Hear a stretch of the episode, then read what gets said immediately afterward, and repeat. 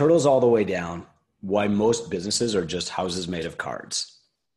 The scientist Bertrand Russell once gave a public lecture on astronomy. He described how Earth orbits the sun and the forces holding our galaxy together.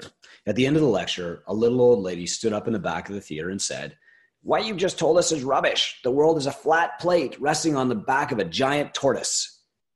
And Russell asked, Well, what is the tortoise resting on? And the old lady replied, You're very clever, sir, very clever, but it's turtles all the way down. When a gym owner books a free call with me, I spend the first 10 minutes asking questions. I want to know their story, I want to see if I can help them, and I want to find their bedrock.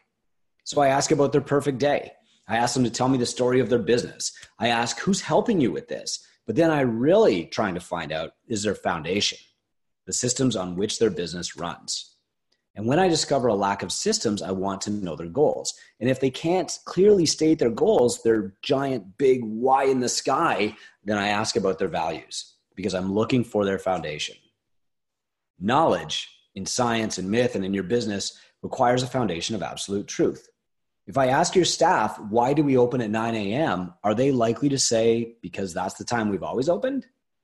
And so if I asked, why have you always opened at that time? What answer would they give? Well, that's what time everyone opens on this street.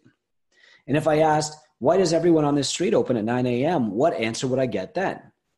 But if to the first question, your staff answered, we pulled our best clients and they prefer to start visiting at 9 a.m., or traffic patterns on this block show that people arrive around 9:30 a.m., then I would know that your business has a solid foundation of data. When I worked in a treadmill store years ago, a traveling sales rep subjected me to the same questions. Why do you open Monday to Friday from 9 until 5, then open for a half a day on Saturday, and then stay closed all day on Sunday? My answer was because that's when people come in. And he said, What other times have you tried? And then I backpedaled. Well, no one else in this mini mall is open on Sunday. We'd be the only one. He asked, Why do they all close on Sundays? Finally, Exasperated, I answered, Well, I'm not going to work seven days a week. I need my Saturday afternoons and Sundays off. His point was this most people don't buy treadmills between 9 a.m. and 5 p.m. because they're at work. They buy treadmills between 5 p.m. and 9 p.m. and on the weekends because they're not at work. So, why open during those other times at all? Why not run wide open for two weeks, track when people want to visit most, and then close the rest of the time? As he asked me those questions, I realized that I had no bedrock. I didn't have a real reason for doing things the way I did. It was turtles all the way down. My business was a house of cards, and each card was just a guess. So here's how we build foundations at Two Brain.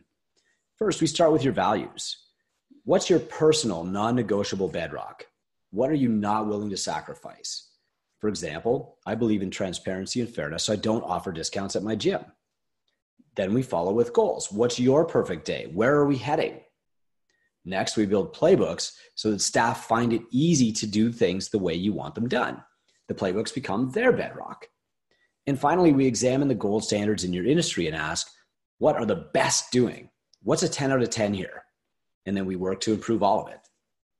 Just as you can't add weight to a house of cards, you can't grow a business without a foundation. Myths and science alike fail when a foundation isn't clear. Laws too. In 2006, Justice Antonin Scalia of the U.S. Supreme Court wrote about unsupportable laws in Rapanos versus the United States. In our favorite version, an Eastern guru affirms that the earth is supported on the back of a tiger. When asked what supports the tiger, he says that it stands upon an elephant. And when asked what supports the elephant, he says it is a giant turtle. When asked finally what supports the giant turtle, he is briefly taken aback, but quickly replies, Ah, after that, it's turtles all the way down. If law is the foundation of a just society, what is the foundation of law? If your business is lawless, how can it survive? What if one turtle gets the hiccups?